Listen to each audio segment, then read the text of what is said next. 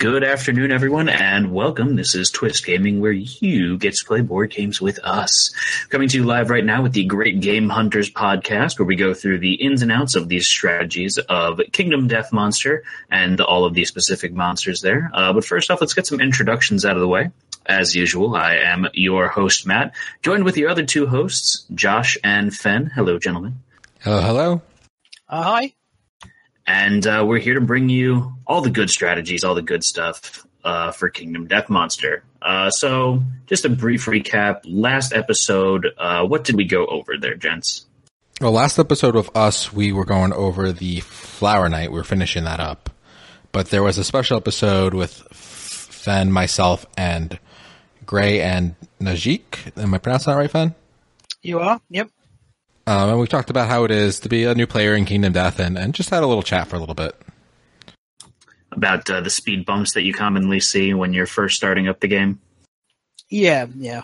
Yeah, they, they're the two people I play Kingdom Death with the most. Awesome. Uh, so today we are talking about a uh, fairly unique monster to the game. Uh, it's the Lion Knight. So this is a series, uh, one of the series of knights that are within Kingdom Death Monster, but this one definitely has a pretty unique flavor all its own. And uh, Fen, do you want to give us a little bit of backstory here on the Lion Knight? What do you know about it? Uh, well, okay. There's uh, quite a bit to go through. Um, let's start off with the fact that the Lion Knight comes from the Holy Lands, which is the place ruled by the Golden Entity. Uh, if you guys remember much about that, um, you, uh, the intention originally was for Kingdom Death Labyrinth to be set in the Holy Lands. Do you remember any of that, Josh? Um, a little bit. We I know we've talked about it before. Yeah. So the Lion Knight is one of three iterations of the Lion Knight. He's the middle one. Um, the first Lion Knight is um, a complete failure. He um, uh, he can see a few moments into the future, but he can't see the present at all. So he's uh, sort of like detached from time. He's completely mad. He's deemed too unstable to leave the go- lead the Golden Entity's armies, which is the intention of the Lion Knight. Uh, so he was stuffed down in the Golden Labyrinth, um, and he spends his time. He attracts the Wailing Smoke, which is like a byproduct of the Golden Entity's process of like making turning people into hive type monsters. Um, so he spends his time down there chatting with the Wailing Smoke. Um, The third Lion Knight we don't know anything about, but we can assume he's the success because uh, if the Lion Knight's intended to lead, and the first one's down in the labyrinth, and the second one is swanning off around, spending his time acting out plays with survivors, then you'd assume the third one is is the successful one. Um, the uh, it's probably worth sort of for those who don't know too much about the Holy Lands. It's kind of, from what I've gathered geographically, sort of adjacent to the Plain of Stone Faces, which has been loosely referred to as the King's Lands. Um, and it's um, we don't know too much beyond the fact that the white lions are very prevalent there. Um, that's a large part of the motif of the people. Well, I say people, the the hive of the golden entity. The golden entity itself is kind of a uh, what's it described as? Like a uh, sort of a f- shapeless thing. Hang on. Yeah, um, like uh, the entity is itself like we're, we're, not really told too much about um, what it looks like, but um, it has a whole hierarchy of different sort of creatures created. Uh, there's the Forge God, who's that gigantic model. Um, that guy like produces the holy steel literally by sweating it out. Uh, he makes the mothers, the grandmothers, and the white knights. Um, the there's the Forge priests who the Forge priest is the master of the Forge. Uh, you have the grandmothers and the mothers. The grandmothers give birth to the um, the chosen, the blessed ones. They're like um, they're created in the entity's self-image. They're sort of big, gigantic, muscular, angelic individuals, um, and they work as sort of the eyes of the entity in the same way that the the kingsmen are the eyes of the hand. Um, so, uh, and then, then you've got the wet nurse, which is like a sterile creature bred to feed milk to the born uh, like children who are born basically abducted and taken away, and they're they're turned essentially into like um, honeybees. They're, they're they're completely reprogrammed, and then you got the like the white knights, uh, sort of like battle drones. Uh, so all of that and the um, the whole motif for the golden entity seems to be stolen from the Silver City, um, or like based on a lot of the lion motifs of the Silver City. So it's quite possible, although we don't know, that there was a war between the Golden City and the Silver City, and the Golden City won, and the Golden Entity took all of the motifs and went, "This is, this is mine now." So the second Lion Knight is, um, well, uh, it said uh, there's three brother generals that were supposed to command the vast armies of the Golden Entity's domain. Each were given a different temperament and a strong will of their own. Um, as we know, the first Lion Knight's a complete failure. The second Lion Knight is most attached to human industry and artistry. He, he cultivates a very civilized appearance, um, and he prides himself on graceful swordsmanship and things. Um, he is the most human of the golden entities creations, at least physically, but he's completely obsessed with understanding man because he just, well, he doesn't feel anything. He's like, oh, outside of the stage, there's nothing. He's like um, incapable of emotion. He's just a distant husk. He just kind of doesn't do anything whatsoever, and he kind of he wants to understand what it is to be a survivor, what it is to have emotions and things like that. Um, kind of akin to Frankenstein's monster in a way. Yeah, in a way, yeah. Although Frankenstein's monster really was far more human than, um, you know, if you read the book, it, it's probably one of the most human characters in there. So it's yeah, it's kind of I think like very much like a real traditional full blown sociopath, like just but but an alien creature rather than actually a, a human who's been suffered a quirk of birth um, whatever. We don't know exactly what it is that drives sociopaths and the like, but uh, what causes them, I should say. But anyway, yeah, he's incapable of emotion. He's trying to learn it through other people. Um, and then, so he travels around with his retinue, who are like, um, these are three women. Their names are Ash, Ryan, and Sam. They're scholars. They are raised and educated in the Lion Knight's private museums. They live a life of luxury and discovery. They quite often travel out with the Lion Knights. They go grand art collecting and all of that. They're like some of the most knowledgeable women in all of Kingdom Death, like the whole world. They um, they actually know some of the white speaker stories. They like know the secrets of aging. They've got eternally healthy and youthful bodies. Um, they are like very very powerful. I think collectively the three of them might be more powerful than the Lion Knight himself. Uh, they're certainly very mischievous and they they cultivate a very deceiving appearance. Like you know, it's very easy to look at them and go, "Oh, they're not wearing very much." You know, they're just obviously like slaves or something like that, or you know, servitors or or courtesans. But it's none of that. They're like something. They're, they're scholars. They're they are kind of his bodyguards in many ways, and they're sort of possibly there to keep an eye on him. So that's what we know about the Lion Knight from the various bits of lore and where he comes from. Uh, the rest you learn from fighting him and um, just how like well he's a he's an interesting character if nothing else. Certainly unique within the world of Kingdom Death. Yeah, very unique. And without spoiling uh, much of what we're about to talk about, uh, this definitely the first time we fought the Lion Knight, I had a head scratcher moment, and I think Josh could probably uh, join in as well and say that it was very different uh, compared to what we're used to in this environment. Yeah, the uh, the flavor behind this expansion is a little different than the other ones. Yeah, yeah, it certainly is. All right, so uh, how does this Lion Knight basically show up to the settlement?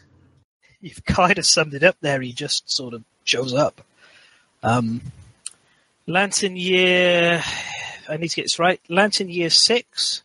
Uh, you have the um, the event an uninvited guest, which is a lot different to many of the other events. Um, if somebody's got it there and they'd like to just read it out so I can have a rest after talking about his background.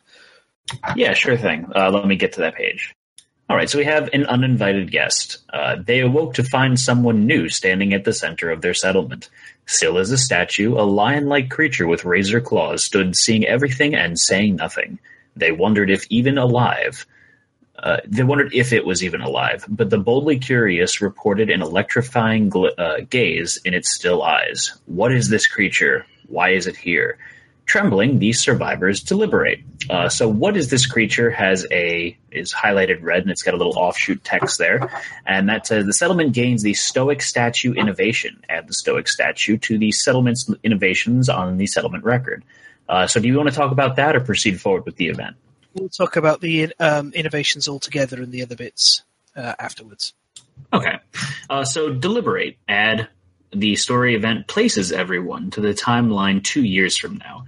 Each player nominates one survivor, then the group rolls a d10. So this allows you to pick some people from the settlement. So if you know what's coming, uh, you can kind of realign your strategy here. Uh, so the first choice here is if you roll a one through three, uh, distracted by the new presence, the survivors attempt at labor amount to little.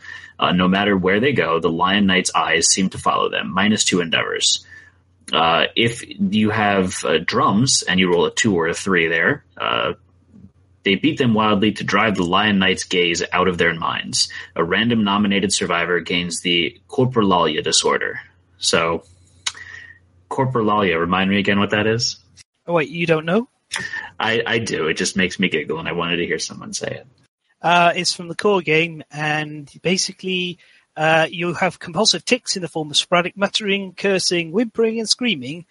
All your gear is noisy. You're always a threat unless you're knocked down, even if an effect says otherwise. It's kind of like the end of your hunting career.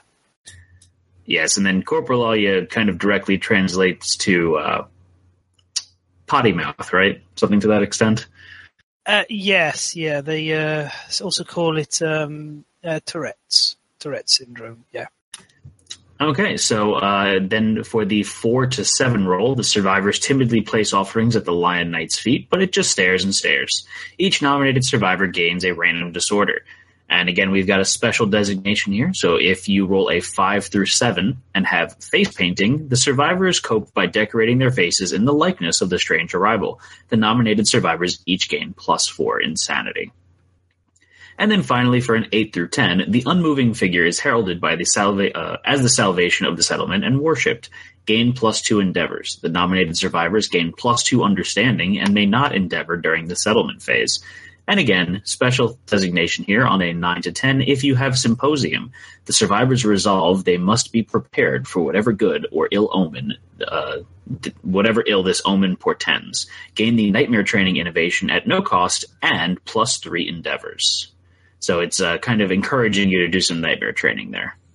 Yep, it's um, on the whole this event's pretty benign, uh, and the basic rule is don't use anyone who you want to go out hunting as one of your nominated survivors, because the best they're going to get is four insanity or two understanding.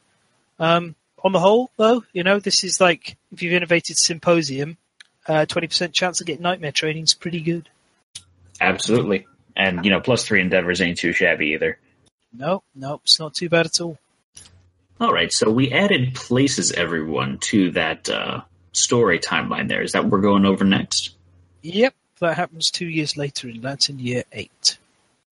So we've got uh, places everyone. Suddenly, three more figures appear, stirring up a commotion. Despite the whirlwind of activity around it, the Lion Knight remains still.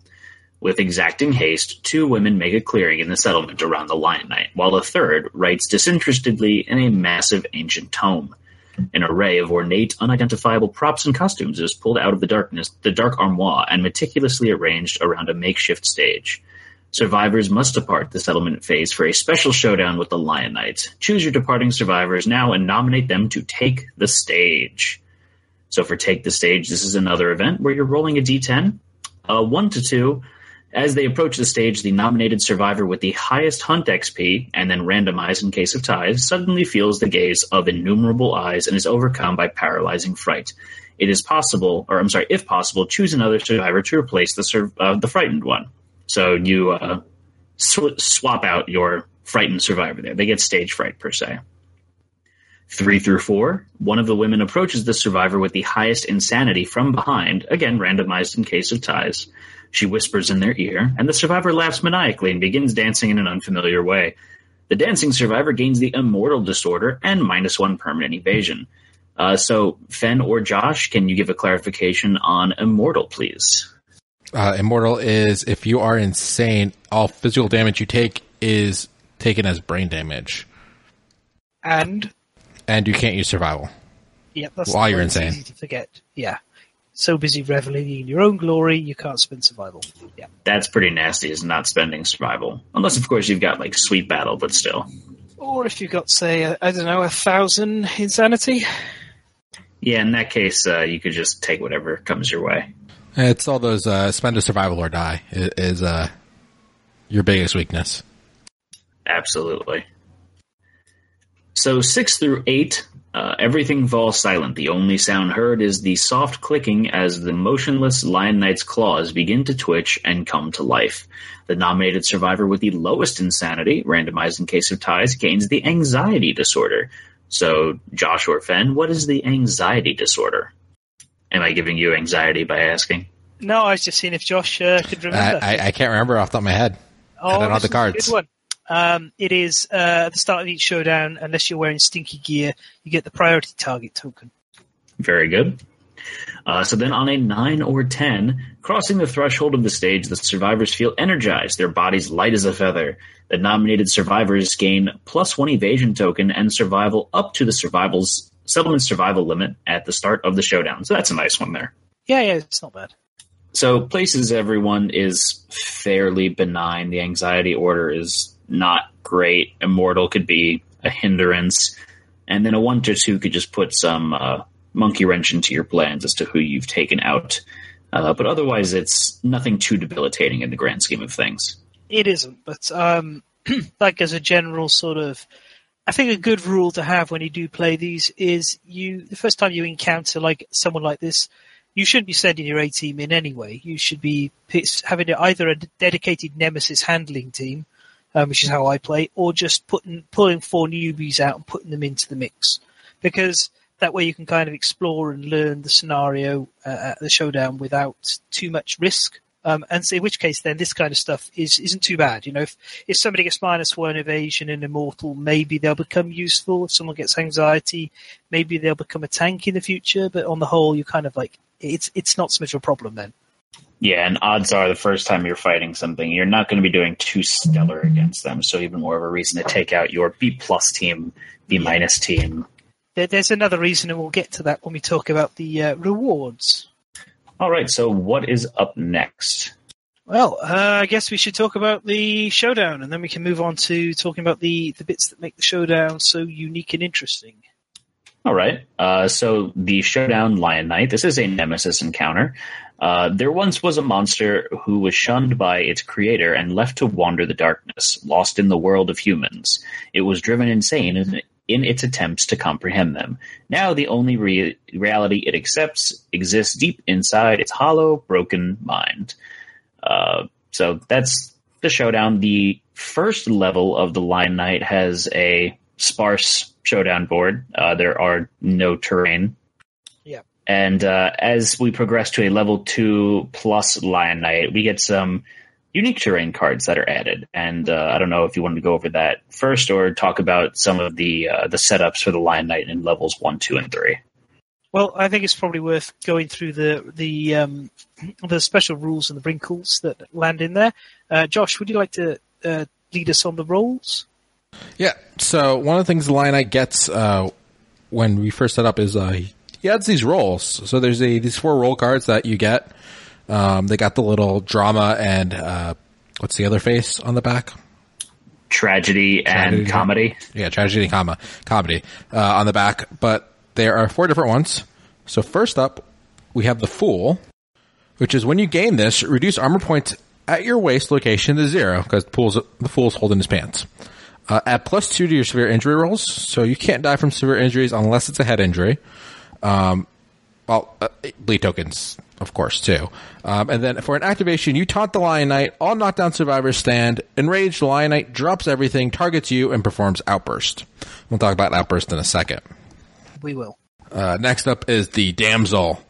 You are not a threat. You cannot gain the priority target token. If you surge to attack, the Lion Knight targets you and performs Outburst at the end of your attack. So you're kind of just you're the girl in distress, basically, and uh, no, no one thinks you're a threat. Next up is the ruler. So uh, while you have this, you suffer minus two movement. Um, and for an action, you can exchange cards with a survivor adjacent to you. So you could give them the role card and you can take their card.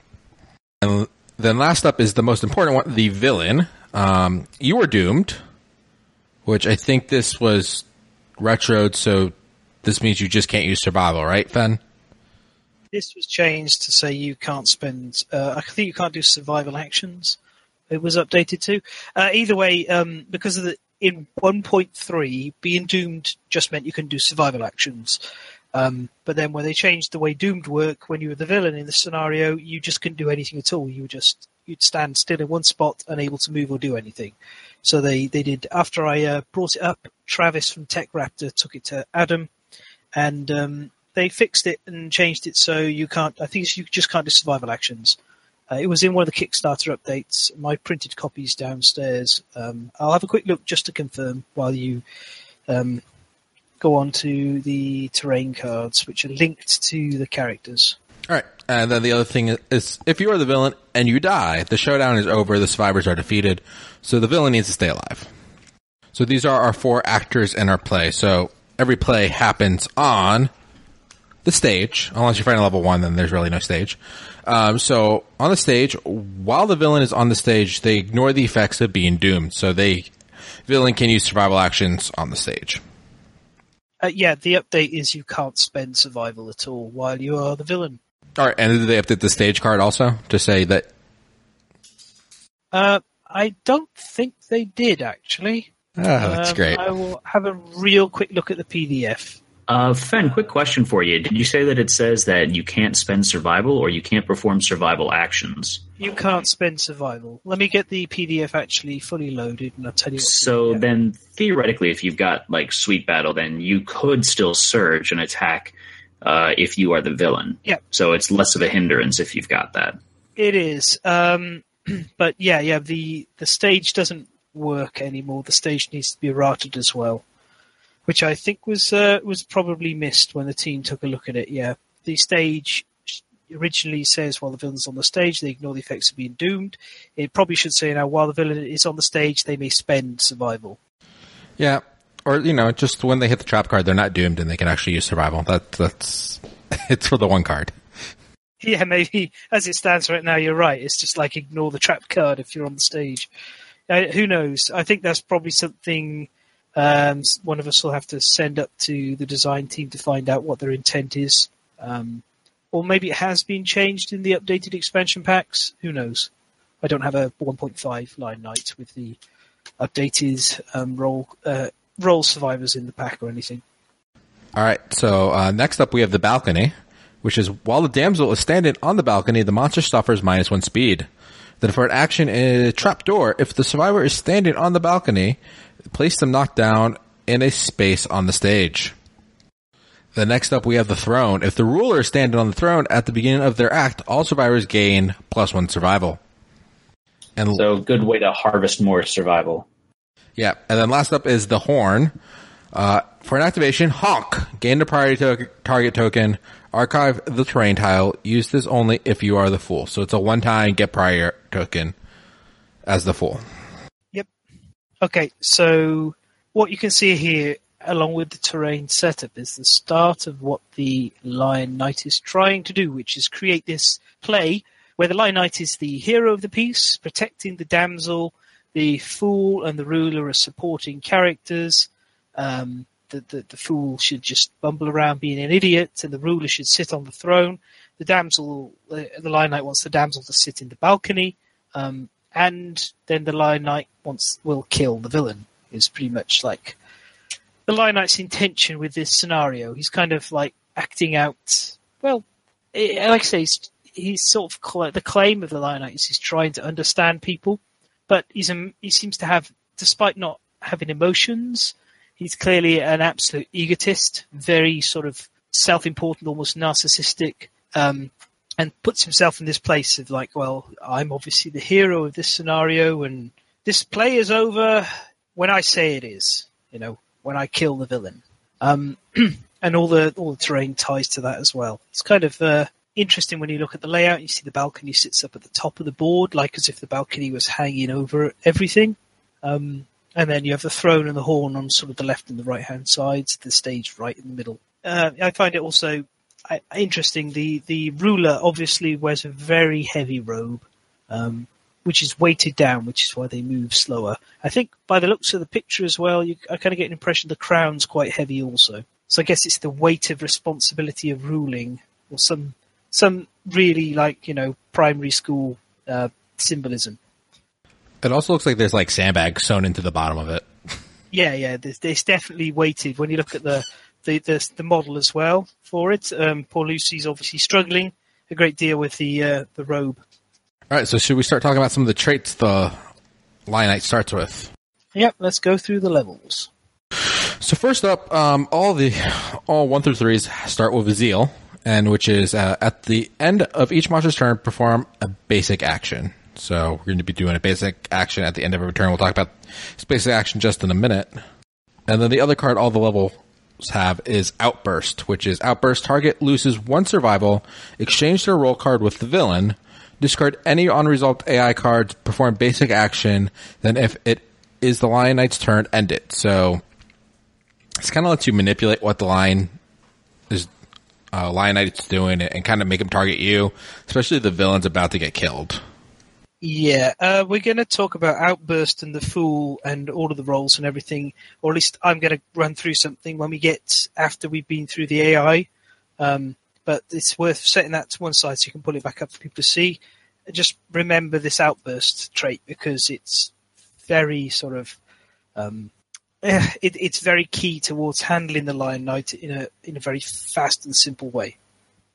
So I'd like to take a second and talk flavor wise about that card. It's really funny to think about that it's his like you're not performing your action correctly, so he gets upset with you and he has an outburst and he's like, "Fine then, you know what? You're going to be the villain. I'm going to kill you." Yeah, exactly. He's uh, that's what I mean. Uh, he's quite sort of egotistical and narcissistic, even though he's supposed to be emotionless. He's, he's very much a, a complete buffoon and an asshole, really. All right. So next up is for level two, we get dramatic lessons. Uh, so this is at the start of the showdown. The Lion Knight gains either a plus one speed token if the settlement has the black mask innovation, or the plus one damage token if the settlement has the white mask innovation. So that all depends on how your first fight ends up. Correct, Fen? Yep. And then obviously how your second fight ends up affects your third fight. Then last up for the level three is the last act. When the villain dies, instead of ending the showdown, archive a random survivor's role card. That survivor becomes the villain. So, uh, everyone's going to slowly become the villain, and, Lion Knight's going to try to kill them all. Yeah, so it's different to um, the way it normally could work. Is that if you fought the level one, uh, you could let him kill the villain, and the scenario be over, and you only lose one person. When you get to the level three, that's not happening. He is going to keep going until everyone is dead, or he is defeated, or you know.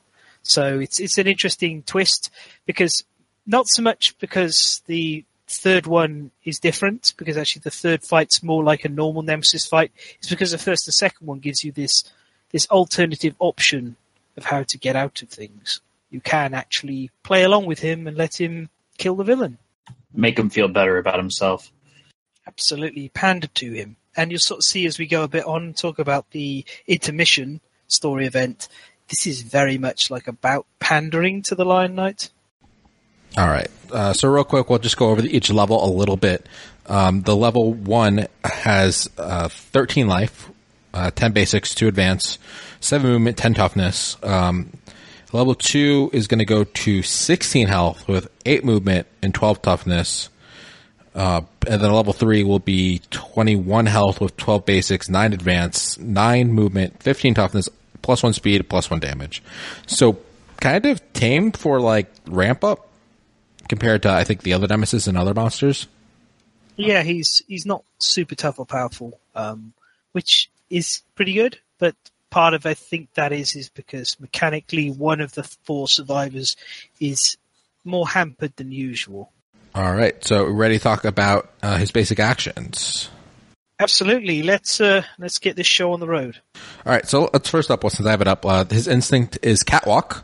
The Lion Knight full moves forward, uh, full moves towards the villain and the monster's turn. So he's just going to walk up to the villain when he has uh, nothing else to do. Uh, but his Oh, yeah, and his. I was, you about to use basic, weren't you? yeah, so his basic is uh, he's going to pick target, which is the villain. And then he's going to move attack target. It's going to be a four speed right out of the gate, two plus accuracy, two damage, and then after damage, target suffers bash. So that's a lot of speed to start off at level at year eight. Yep, it certainly is. It's a lot to deal with. And you've got to remember that the villain is at least initially randomly determined as well. So, I mean, this you, this might be on the person you've got with the least evasion. All right, we're ready to start getting into its basic cards. Let's do it. All right, the first four I'm going to do all at once. We have right swipe and left swipe. There's two of each, and they're exactly the same besides like the little tar text at the end. So right swipe is pick threat, closest threat facing in range, otherwise closest survivor in range, no target catwalk. Move and attack, it's a four speed, two plus accuracy, two damage. After damage, target suffers bash and knockback seven to the monster's left. And then, so that's right swipe, left swipe would be to the monster, you would get knocked back to the right. Yeah, to the right. So the exact same cards, just, he's doing his big swipe in action. That, you can kind of see in the showdown picture of, uh, him just destroying people. Yeah, he's uh, cutting up a poor chap wearing phoenix armor. Can you even get Phoenix armor by level one? White Lion, By- or Lion God. but not not by level one unless you've uh, you've deja vu'd or um, clinging mists. No, so uh, this is probably the level. Well, maybe by level two turns up, you might be able to if you were really lucky and went hard against Phoenix. But more likely, you wouldn't have full Phoenix armor before the, until the level three. I think it's more for dramatic effect than anything else.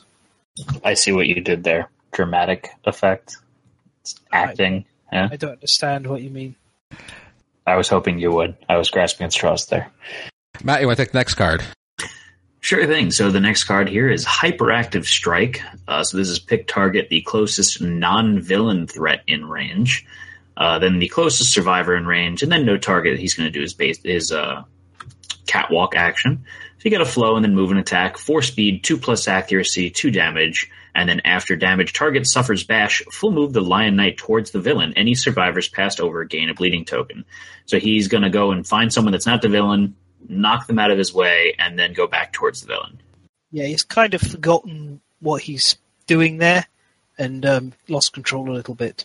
Sort of like, you know, he's he's clearly doesn't really even understand the, the scenario he's set up properly. Sometimes, like he gets overwhelmed or whatever, and just kind of is like, "Oh, I'm going to go hit them," and then suddenly remembers, "Hang on a minute, this is supposed to be a play. I'm the hero. I should be attacking the villain, not the damsel." So, yeah, it's a little bit of character and flavor, and just to vary up the way he targets as well. So as we're talking about this this catwalk thing, I just imagine him doing like fashion model, like Zoolander catwalk kind of thing. I think that's intentional. Yeah, I imagine like if you, i at least in his mind, he's probably surrounded by sparkles, and you know when he turns, the music swells, and he uh, throws a, a little bit out of um, what's it called? Um, what's what, what's what's Zoolander's signature move? Blue steel. That's it. Yeah. if he was, uh, if he wasn't wearing that lion mask, he'd be doing blue steel. He's doing it underneath the lion mask. All right, so next up we have here Vein Strike. So this is the closest threat facing in range, closest survivor, field of field of view in range, not in field of view, just closest survivor field of view. Uh, and then no tar- target catwalk. Uh, flow, and then roll a d10. If the result is less than the target's courage, the Lion Knight huffs and steams, gaining plus one speed for the attack. Uh, so if you have more courage, he gets upset at you and is going to add plus one speed to it. Uh, it's already a four speed attack, two plus accuracy for two damage, and then after damage, target suffers bash and bleed one. So he's got some pretty nasty B cards. Just a quick note: all these cards are four speed besides one of them. All right, so what do we have next? Next up is a comedic relief. So pick tool, target fool in range. If otherwise, uh, he's going to catwalk. Move and attack target. Uh, it's four speed, two plus accuracy, four damage. After damage, target suffers bash, and all other survivors gain one survival. So they found it funny that he attacked the fool. But that's that's pretty nasty, especially like consider that the fool has no waist armor. So like, if you get hit in the waist, you're just gonna like really take some damage. Yeah, that's the thing. Like he's um, he, he's uh, it, the fool does get that plus two to the severe injuries, but this card's kind of designed to slam some severe injuries onto the fool, just not fatal ones. All right. Next up, we have retaliate. Uh, so this is the last survivor to wound, uh, then closest threat, no target catwalk, move and attack target, four speed, two plus accuracy, two damage. After damage, target suffers bash and knockback seven. Afterwards, full move the monster towards the center of the showdown board. Any survivors passed over gain one bleed token. This is pretty tame compared to the other ones. It's also a bit reminiscent of the White Lion. If you recall, has a similar card, different stats, but the same kind of like attacking the last person to wound. All right. Next up is break a leg. Closest threat facing in range. Otherwise, closest survivor. Uh, move uh, on the target. Catwalk. Move and attack target. Three speed. Two plus accuracy. Two damage. After it, this attack always hits the target's leg location. So he's literally breaking a leg. Absolutely. Punny. All right. I'm going to read this wrong. So Matt, I'll give this one to you. Soliloquy. How would you say it, Josh? Soliloquy? Qui? Something? There you go. Soliloquy. Uh, so soliloquy is all non-deaf survivors, which is very nicely thematic there because the soliloquy is the speech that he's doing. Uh, so then a flow place the lion knight in the center of the showdown board. So he's taking center stage and then intimidate targets. All targets suffer brain damage equal to the monster's level and lose an equal number of survival. If this reduces any survivor, any target's survival down to zero, the survivor is also knocked down. So that's that's n- kind of nasty. Uh, losing survival is always bad, but luckily there is a survival regain mechanism within this showdown. Only if it's a level two plus. Yep. Very With true. level One. No. Then we have the next card is the one mood he has in place. That was the one the intimidate action. This is the one mood, which is wire fighting. Um, whenever the lion knight targets the villain, it gains plus five movement for its next movement action. When the lion knight is knocked down, discard this card. So this is uh, really wants to hurt the villain. I imagine this in my head is like Crouching Tiger, Hidden Dragon with the Lion Knight zooming all around the board, doing crazy aerial acrobatics. Either that or it's like uh, Spider-Man the musical. Oh God! oh Jesus! And it, does he have web sling in action? yeah, that and he falls off the stage and onto the audience. Yeah, it's a, a nice little thematic card. This, although you've got to you got to wonder. Really, he's probably not wire fighting at all. He's almost certainly using some other abilities to move around as if he was wire fighting because there's nothing above him, no uh, no uh, scaffolding to hang wires from or anything. Wires from the heavens. You make him sound like a puppet. All right, and then the last basic card we have is Encore. Place the Lion Knight in the center of the showdown board. Place all survivors on the spaces where they started the showdown. Remove all roll cards from all survivors. A random survivor gains the villain roll card. Shuffle the remaining cards and give one to each other survivor. So uh, just going to start over almost. Yep, same as before, just once more. Yeah, it's uh, worded the way it is to make sure that if uh, there are less than four survivors still alive, one of them will guarantee to be the villain. All right, now to the advance cards. First up is uh, backside kick. So this is one of the few cards that isn't four speed. So there's only two cards that are not four speed cards. Um, the other was break a leg, and it's the backside kick now. Um, it's always when he's attacking. No, the other one that, that I got that wrong. Uh, pick target full in range, no target catwalk. Move and attack target. Two speed, two plus accuracy for four damage. Target suffers after damage. Target suffers bash and knockback ten. They counter board edge before the end of knockback movement. Continue moving them along the board edge until they have moved to ten spaces. It's a, a nasty kick. Well, you've got to get them laughs in when the fool's taking a beating. No plus one survival for everyone though. Well, it's not funny for anyone apart from the Lion Knight. Next up is uh, Jealous Rage. Pick target. Closest survivor to the damsel. Uh, otherwise, the closest survivor. No target catwalk. Move and attack. Four speed, two plus accuracy, two damage. After damage, target suffers bash and knockback seven. Then full move the Lion Knight through the damsel. If there is no damsel, turn the monster to face away from the target and full move forward. Any survivors passed over suffer grabbed instead. So he's going to grab the damsel and run away with her. Yep, he's uh, he's gonna, in a fit of jealous rage, swoop, swoop her up away from uh, whoever it is that he's pictured as being a suitor, and uh, drag her off, and then dump her on the floor, possibly injuring her in the process, because he's uh, not a very good hero. Next up is Heroic Feat. Full move towards the villain. Big target villain, no target catwalk. Uh, move and attack target. It's a four speed two plus actually two damage. Um, and then there is a persistent injury, torn cape. The Lion Knight trips and is knocked down. So this seems like it's one of those cards that gives you the opportunity to kind of mess with uh, the Lion Knight and switch roles on him while uh, he's doing this. Yeah, you could use the horn to interrupt this in the middle. Um, as for using it, uh, as for the other part you've uh, mentioned, we'll talk about that in detail um, after we finish with the AI cards. All right. Next up is Whirlwind. Full move towards the closest survivor. The Lion Knight becomes a flurry of claws. All survivors suffer knockback five towards the Lion Knight. Uh, one at a time, target and attack each survivor in the zone of claws. It's four speed, two plus actually two damage. After damage, target suffers bash, bleed one, and knockback seven. So this is him trying to just kill everything and be a giant mess. Yeah, it's kind of like the old classic, um, like video game whirlwind type thing. Monster spins around on the spot and drags everyone in. Trope. Next up is Megalomania. Uh, pick target closest non-villain threat in range. Uh, otherwise closest survivor, no target catwalk. Move and attack, 4 speed, 2 plus actually 2 damage. After damage, target suffers knockback 8 and trades rolls with the villain. So, uh, changing things around on us. Yeah, it's kind of a bit like, uh, hey, I've just attacked you, uh, now you get to be the villain because I couldn't be wrong and have attacked the wrong person. Oh no. And then we have Regicide. Uh, pick target, ruler and range, no target catwalk. Move and attack target, four speed, two plus actually four damage. After damage, if the attacker damages the target's body location, they suffer the disemboweled severe body injury. So nasty. Um, and that, so their movement will go down to one, and they can't be the last survivor on the board. Yep, that's it. If the last survivor there is dead, yeah. All right. Now we have the three mood cards.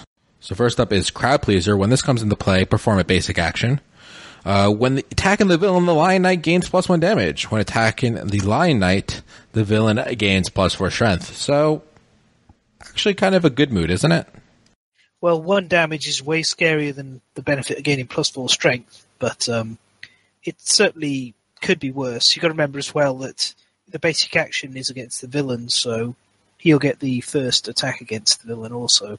It's um, and the uh, the Lion Knights, of course, because of Zeal, will uh, basic action attacking the villain, and then will use Zeal to attack the villain again. So, if you survive and get to your turn, then you've probably got a good shot at uh, scoring some wounds on the Lion Knight. But um, it's a matter of surviving. The next up we have Upstage. When this comes into play, place the Lion Knight in the center of the showdown board. While this is in play, the Lion Knight has plus one speed and plus one damage token. Discard this card when the Lion Knight is critically wounded or a survivor dies. And then last up, we have the Spotlight, uh, which is when this comes to play, perform basic action. While this is in play, the Lion Knight has no blind spot. Um, and I, I, like the little picture of the Spotlight with all the lanterns in it. Yeah, it's a pretty cool, um, cool picture. I think, uh, if I remember correctly, the one who wears the mask all the time is Ash. So that's Ash there with the uh, the spotlight. At least that's uh, speculated to be Ash. But it's very cool. Um, it's been a long time since I've seen this card hit play. It's um, it's not too bad really. Basic action's a bit harsh. Losing the blind spot is not a big issue with the Lion Knight. You just lose a little bit of the benefit of plus one accuracy. Okay, that's all of them, isn't it? Yeah, that's all there is. No legendary cards, nothing super special. Yeah, well, he's he's not really ever reaches the level of the kind of thing you'd expect for a legendary nemesis monster. I mean, he doesn't um, climb to the heights of the level three Butcher or Kingsman or the level four Manhunter. Um, even though he does turn up with the level three Manhunter in uh, All Aboard the Nemesis Train, Lantern Year 16. Don't you just love that year? Uh, the year that takes us like a month to stream because there's so many fights. yeah, it takes forever to get through. Uh, green armor, hey. Um, yeah, so uh, little bits of summary. First of all, Six of his AI cards will target the closest threat in facing, um, and then he'll move on to the closest survivor in range, sometimes in field of view, sometimes just the closest survivor. But normally, like, like uh, six of them is the closest threat. One AI card will target the last survivor to wound, two target the fool, two target the closest non-villain threat. Uh, the only intimidate action he has hits all non-deaf survivors. Um, the heroic feat targets the villain. The regicides is one for the ruler. Uh, Whirlwind is closest survivor as well, and then Jealous Rage is closest survivor to the damsel. Um, so he doesn't ever directly target the damsel as such, uh, and as the damsel isn't a threat um, as well, then she's quite unlikely to be targeted targeted a lot of the time. She might get hit sometimes if uh, if he can't find a closest survive, um, closest threat, and then he, he picks her as closest survivor. But for the most part, he will not target the damsel and rarely targets the ruler, which is pretty good because the ruler is seriously hampered in this scenario unless they have something that gives them a lot of extra movement, like say Harvestman or something similar. Um, I thoroughly recommend leather armor in this sort of like scenario because if you can get um, the ruler to be wearing leather, it hurts a bit less. Or you get the ruler to be wearing a bow, and then it doesn't matter. yeah, that's true. Yeah, if they got range. Okay, so there is sort of one particular thing that um, is worth going through and noting. Like this is one of the reasons I don't rate the Lion Knight very much, is because uh, while the scenario is uh, super flavorful, like your your pl- actors playing in the stage, you've got a choice. You can kowtow to the to the Lion Knight and be like, "Hey, okay, we're going to play what you want. You can fight, be the hero, kill the villain, woo!" Or you can be like, "No, we're not going to do that. We're going to resist against you, and we're going to like act out." And then the Lion, you know, Lion Knight will rage and hit other people and and so on, which is very flavorful. Unfortunately, the Lion Knight has like a fundamental, best way to describe it is programming bug in his AI. Um, now, you have to have Surge before it becomes apparent. But essentially, a few sort of bits and pieces to note. First of all, if the ruler is sat on the throne, then you're going to every at the beginning of the ruler's act, they they all survivors going to get plus one survival, and as you noted, you want a bow on the ruler. So if you get the ruler sat on the throne with a decent range bow, that's the first piece of the puzzle. Everybody's got like a decent amount of survival to play with. Secondly, you're going to need surge, but let's face it, everyone gets surge. Um, then we can pretty much ignore the balcony, the stage. The horn's like a little get out of jail free card that sometimes you can use. Um, but essentially, what you're looking to do here is the ruler's on the throne. The damsel gets close to the lion knight. The fool moves onto one far side of the board along the lo- uh, so like uh, near one of the short edges, and the villain will move to the other side. So they're very far apart. Um, all they need to be is a few squares further than the lion knight's movement, um, which I think is like, uh, what is it? Um, it's seven to start with, and then climbs to eight, and finally ends at nine with a level three. Okay, so say you're like, those two are like, say, 15 squares apart. Okay, can you you picture that, guys? Yeah, I could manage that. Yeah. Okay. So what happens now is the Lion Knight draws his card for his turn uh, and activates um, and picks it and picks his target. Okay, so he'll pick the um, like the whatever it is uh, the the, the closest. Sorry, I think you need to be a bit further apart, but anyway, as far apart as possible. Um, so he picks his target and um, starts moving over. And what you do is you outburst. Um, you, you use the fool to um, taunt the Lion Knight. Uh, he'll drop everything, so he stops. He discard the card. He doesn't care about that. He targets you and he performs outburst. So then you become the villain, and he comes running at you, performing the basic action. Okay, so if you are outside his movement range, he'll run towards you and then because he can't reach you, he doesn't attack you, and his turn ends as per outburst. Okay, so say you're ten squares away, he runs seven towards you, stops, ends his turn. All right, so he's not his turn's been wasted, his AI card's been discarded. He doesn't do zeal because his his turn's ended. The card has um uh, has stopped it happening. Um, and then the damsel moves in and slaps him about a bit, and the ruler will shoot him from the um, from range, and the now new villain will step in and hit him. So he gets hopefully attacked three times in that turn. Then on his next turn, he draws a new AI card, and during the flow step, and there's a flow step on like almost every single card he has, um, the new fool will then surge and perform outburst, and he'll run back the other way across the stage towards the new fool, who will then become the villain, and essentially you kite the Lion Knight, and he runs back and forth across the stage and never attacks anyone. It costs survival, but that's okay because the ruler is handing you survival every single turn. So th- this is obviously it doesn't work with the level one, but you probably don't have surge at that point anyway, or you may not. But this is how you just the level two and the level three are zero threat if you do this, or virtually no threat at all. Very rarely will they get to do anything, and I think it's a shame that you can do this. Like it's crazy, really. But uh, that that's it, and that's this is like what it's the same with the Kingsman. Like this is one of those nemesis monsters where there's a really cheesy way of neutering almost everything they do, and it's a shame. Um, but there you are. So for those of you who are like, I don't care about the line, I've had enough. You just toss four four random survivors in in the first fight and let him kill the um, let him kill the villain and move on. And then from in the level two and the level three, you just he never gets to attack ever. So here you are. I did not even think about doing that, but yeah, that uh, definitely saps some of the excitement out of it, um, which is a pity because this has the potential to be a very uh, tough nemesis to, to fight against and could provide a lot of interesting challenges. But using that strategy, it, uh, I mean, obviously you're you're more than capable of not doing that, but it, it's a pity that that's even an option. Yeah, I can see that with the design they wanted to make it that you could kind of do these outbursts to sort of move him around. Um, I mean, uh, you, there's an extra element to it. You can actually also, if the damsel has a bow, then they can surge to attack to start doing it as well.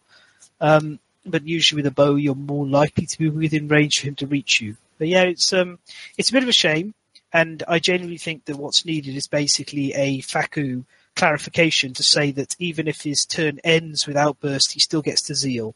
So you will still have to take him coming in and making a basic action against you because you're not going to be able to avoid him if he's moving 16 squares or 18 squares. So that's that's essentially all I think that's needed to be done. Um, but still, even if you're doing that, then all he's doing the whole fight is just basic actions against the villain, and that's kind of it's not fun. All the flavour of the fight is lost.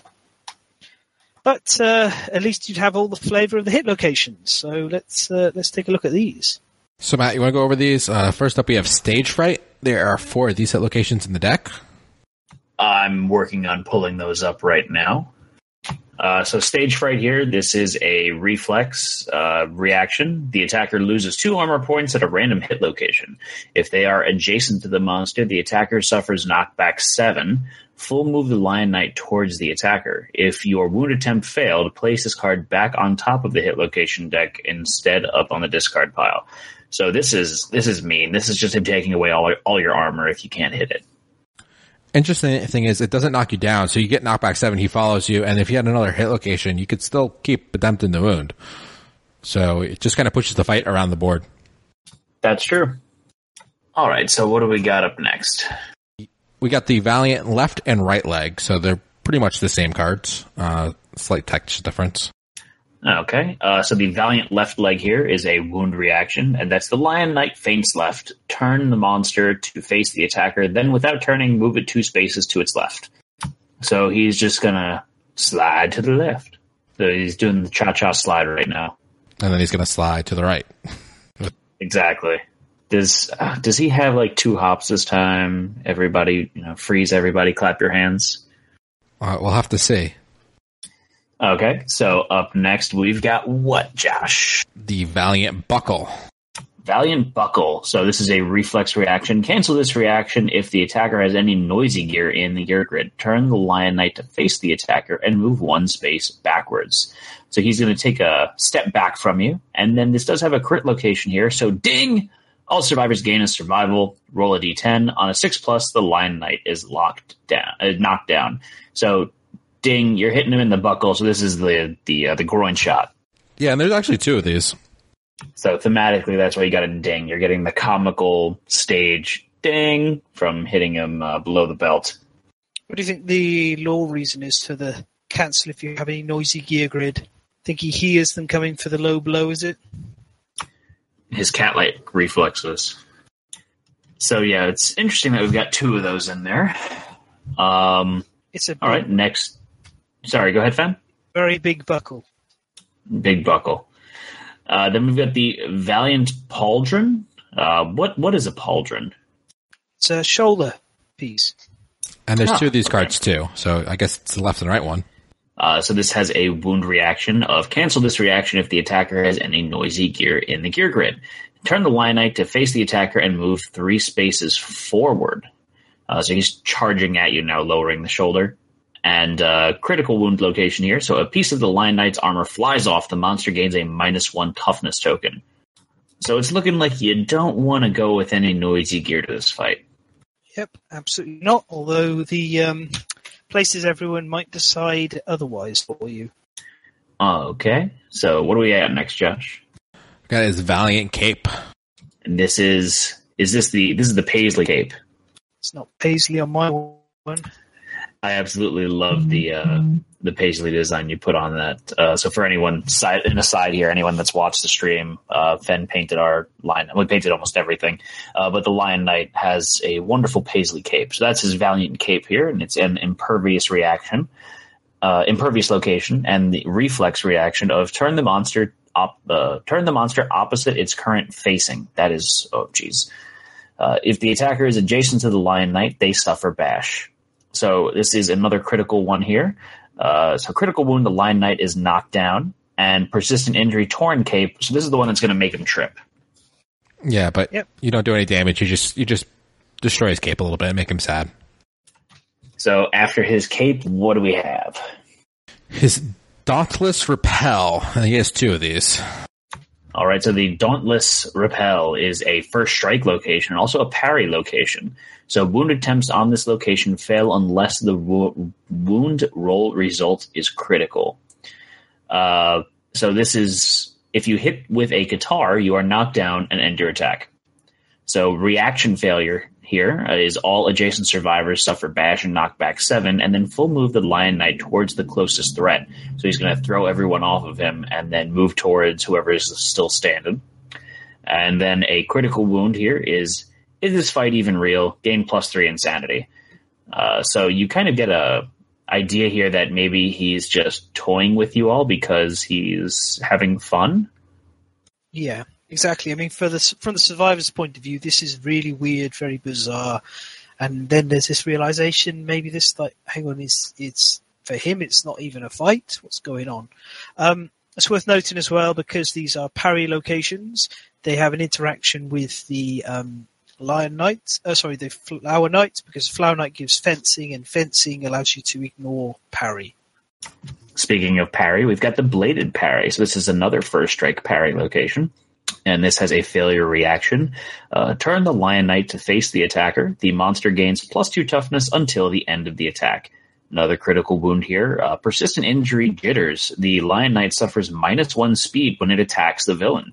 So critting this one is uh, very nice considering he's going to be attacking a villain a nice handful of the time. So you're going to be protecting the main target of his attacks. All right, the next four we got all interact with each one interacts with one of the roles in the game. So first up is the noble breastplate. Noble breastplates. I'm assuming this is going to uh, be the ruler that is going to interact with, or. So the noble breastplate, uh, this is a failure reaction. So the Lion Knight is unimpressed. If the attacker is the ruler, they're knocked down and gain a minus one luck token. So everyone hates luck, minus luck tokens. Uh, but this does have a crit here. So gain plus one survival if the attacker is the ruler. All other survivors gain plus one survival, and all knockdown survivors stand. So it's only good to hit this one if you're the ruler, if you're gonna crit it. Otherwise, Yep. boo on you. Well, I mean, um, yeah, it's it's this one's good for anyone who isn't the ruler, really, to attack. I wouldn't really want to hit this if I was the ruler. So next is the biting spleen. Uh, so this is a reflex reaction. And the Lion Knight tenses. If the attacker is the fool, the Lion Knight gains a minus two toughness until the end of the attack. So, uh, pretty good to attack this one if you're the fool. And then the crit location here is the Lion Knight is flabbergasted. The attacker gains the priority target token, but if the attacker is the fool, the monster gains a plus one damage token. So it's a little inverse here of what you saw before, where uh, the specifically targeted survival role uh, is better to wound it and not crit it, uh, compared to the other one, which is much better to crit it than wound it. Yeah, exactly. It's um, it's interesting because you can kind of see how the uh, is sort of tailoring and saying if you're playing a certain type of character, they're better in certain roles. Like the ruler would be better off at range with critical hits, whereas the fool probably shouldn't be good at dealing critical hits. Um, although it's a very light kind of theme, generally, as we know in the world of Kingdom Death, critical hits are normally good unless you're fighting the Manhunter. Then we have the Lover's Heart, and uh, I think you can tell that this one's going to be targeting the damsel before I go any further.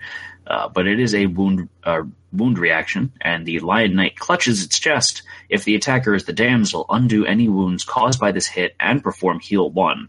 So he's love stricken with you. If you hurt him, it's going to heal him up, so he's going to get angry with you. Um, and then if you critical wound him there, Cupid's arrow. The Lion Knight is knocked down. If the attacker is the damsel, the monster suffers an additional wound. So, uh, again, you deal extra damage to him because the love of his life is hurting him so. Yeah. I like this, the, the design of this, where it's sort of, it kind of encourages you to take that risk and go for this location with the damsel because you can deal two wounds if you succeed, if you crit even. Um, but if you if you wound, then you're gonna like heal a wound, which is sort of it's a nice kind of risk reward sort of scenario, which I think is interesting design. And it's a potential three damage swing there uh, for the Lion Knight. So you're either healing him one or you're doing doing two damage to him. So that's could definitely change the flow of the fight for sure. Uh, then we've got the Fiendish Brow, so reflex reaction, and the Lion Knight is exhilarated if the attacker is the villain, end their act and the survivor's turn. That's awful. And then the crit here is a snarl accompanied by a smile. The attacker draws an extra hit location for this attack. So you either get a chance to do one extra wound to him, or you completely end the entire survivor's turn. So the only time it would kind of be in your favor there to attack this one is if your villain is attacking at the very end of the survivor's act there, and you've already got in everything else in place. Yeah. Well, it's pretty easy to manipulate that if you're controlling the hit location. Um, but I like it. It's, again, it's cool. It's like the Lover's Heart in that it's sort of this risk reward kind of thing. And Josh, what do we have up next? There's only two cards left. So next up is the Death Blow. So the card uh, Cavernous Heart, and that's the Death Blow location. If the Lion Knight is defeated at this location by a survivor wearing the Hideous Disguise rare gear, the survivor suddenly finds themselves alone on the stage and surrounded by darkness. One by one, the members of the Lion Knight's retinue are illuminated in front of the survivor, each humming a tone as they become visible. Finally, a light appears above the survivor. As if on cue, they find themselves humming along to complete the eerie harmony. The survivor gains the Ageless Apprentice secret fighting art. We'll talk about that next time, but uh, let's just say that this is very difficult to achieve because you have to, first of all, beat the Lion Knight in a previous fight, survive the rewards, which we we got time to talk about the rewards in this episode, or are we talking about them in the second half? I think we might want to say that for the second half, just to make sure we've got uh, enough material for the second episode. Yeah. But uh, so you, so yeah, we'll talk about the second half. So first of all, you have to have uh, achieved that, survived the rewards, gained the hideous disguise, and then land the blow, the death blow again. And if this is the level two Lion Knight, you then have to deal with the rewards gauntlet a second time. So generally the best thing to do to try and score the death blow and get Ageless Apprentice, because you can really only get it on one person unless you're doing multiple timelines, is to in the aim for the win in the second year against the level two Lion Knight. Score uh, and and then the survivor that scores the hit should save themselves until the third fight and get in there and go for the death blow. Because actually, Ageless Apprentice is one of my all-time favorite secret fighting arts. I think it's really cool and really interesting, and uh, there's a lot you can do with it. But boy, this is not easy to get. This is up there with Silk Surgeon in how hard it is to get this. So then finally, we've got everyone's favorite, the trap card, and this is Scene Change. Change places! All survivors are doomed. Each player passes their survivor or survivors role cards as they would pass the monster controller tile uh, perform basic action, target the attacker. So everyone's roles get changed up. So this can throw a big monkey wrench into things, and then he does a basic action. So it's not a truly terrible trap card, uh, but it's got potential to really wreak havoc in your strategy. And as as we noted just earlier, uh, at the moment with the way the stage is worded, the um, if the villain it, it turns out to be the attacker or become if the attacker becomes a villain and they're on the stage, then they'd be allowed to dodge during this situation where normally they wouldn't. Oh, very true. I'm pretty sure the stage is going to get errated though. All right, so those are all of the hit locations for the Lion Knight. Uh, is there anything else that we are talking about for this session today? Nope, I think that's it. Next time we're going to talk about the fighting arts, the disorders, the secret fighting arts, the tactics cards, the um, gear cards, the innovations, the rewards for the scenario, and the best part of the whole expansion, the hybrid armor sets. Because there's a lot you can actually talk about with those. Absolutely, and we just started using those hybrid armor sets in our stream, and uh, it's going pretty swimmingly with them. Which ones you got? Uh, the Dancer armor and the Warlord armor. Oh, nice, good choices. All right, so Josh, is there anything else you wanted to add before we wrapped up today's session? I think we're good to wrap up. All right, fantastic. So thank you all for joining us for another episode of the Great Game Hunters podcast. Uh, just to plug some stuff now, guys, please follow us. We are Twist Gaming. Follow us on Facebook, Twitch, Twitter, YouTube, Instagram, and chat with us in our Discord channel where the party never stops. Uh, Fen, you want to plug some of your stuff now? Absolutely. You can find me at uh, instagram.com forward slash fenpaints, where I upload my painted miniatures, at patreon.com forward slash fenpaints, where I put up my articles and um, all other sort of bits and pieces, and sometimes also put up my painted um, miniatures and uh, do custom monster content and sometimes uh, giveaways and things. And also, I'm on Twitter as Fen Paints. Uh, I also have a Discord, um, uh, which is linked in my Patreon page. Uh, it's a bit quieter than yours, less of a party going on.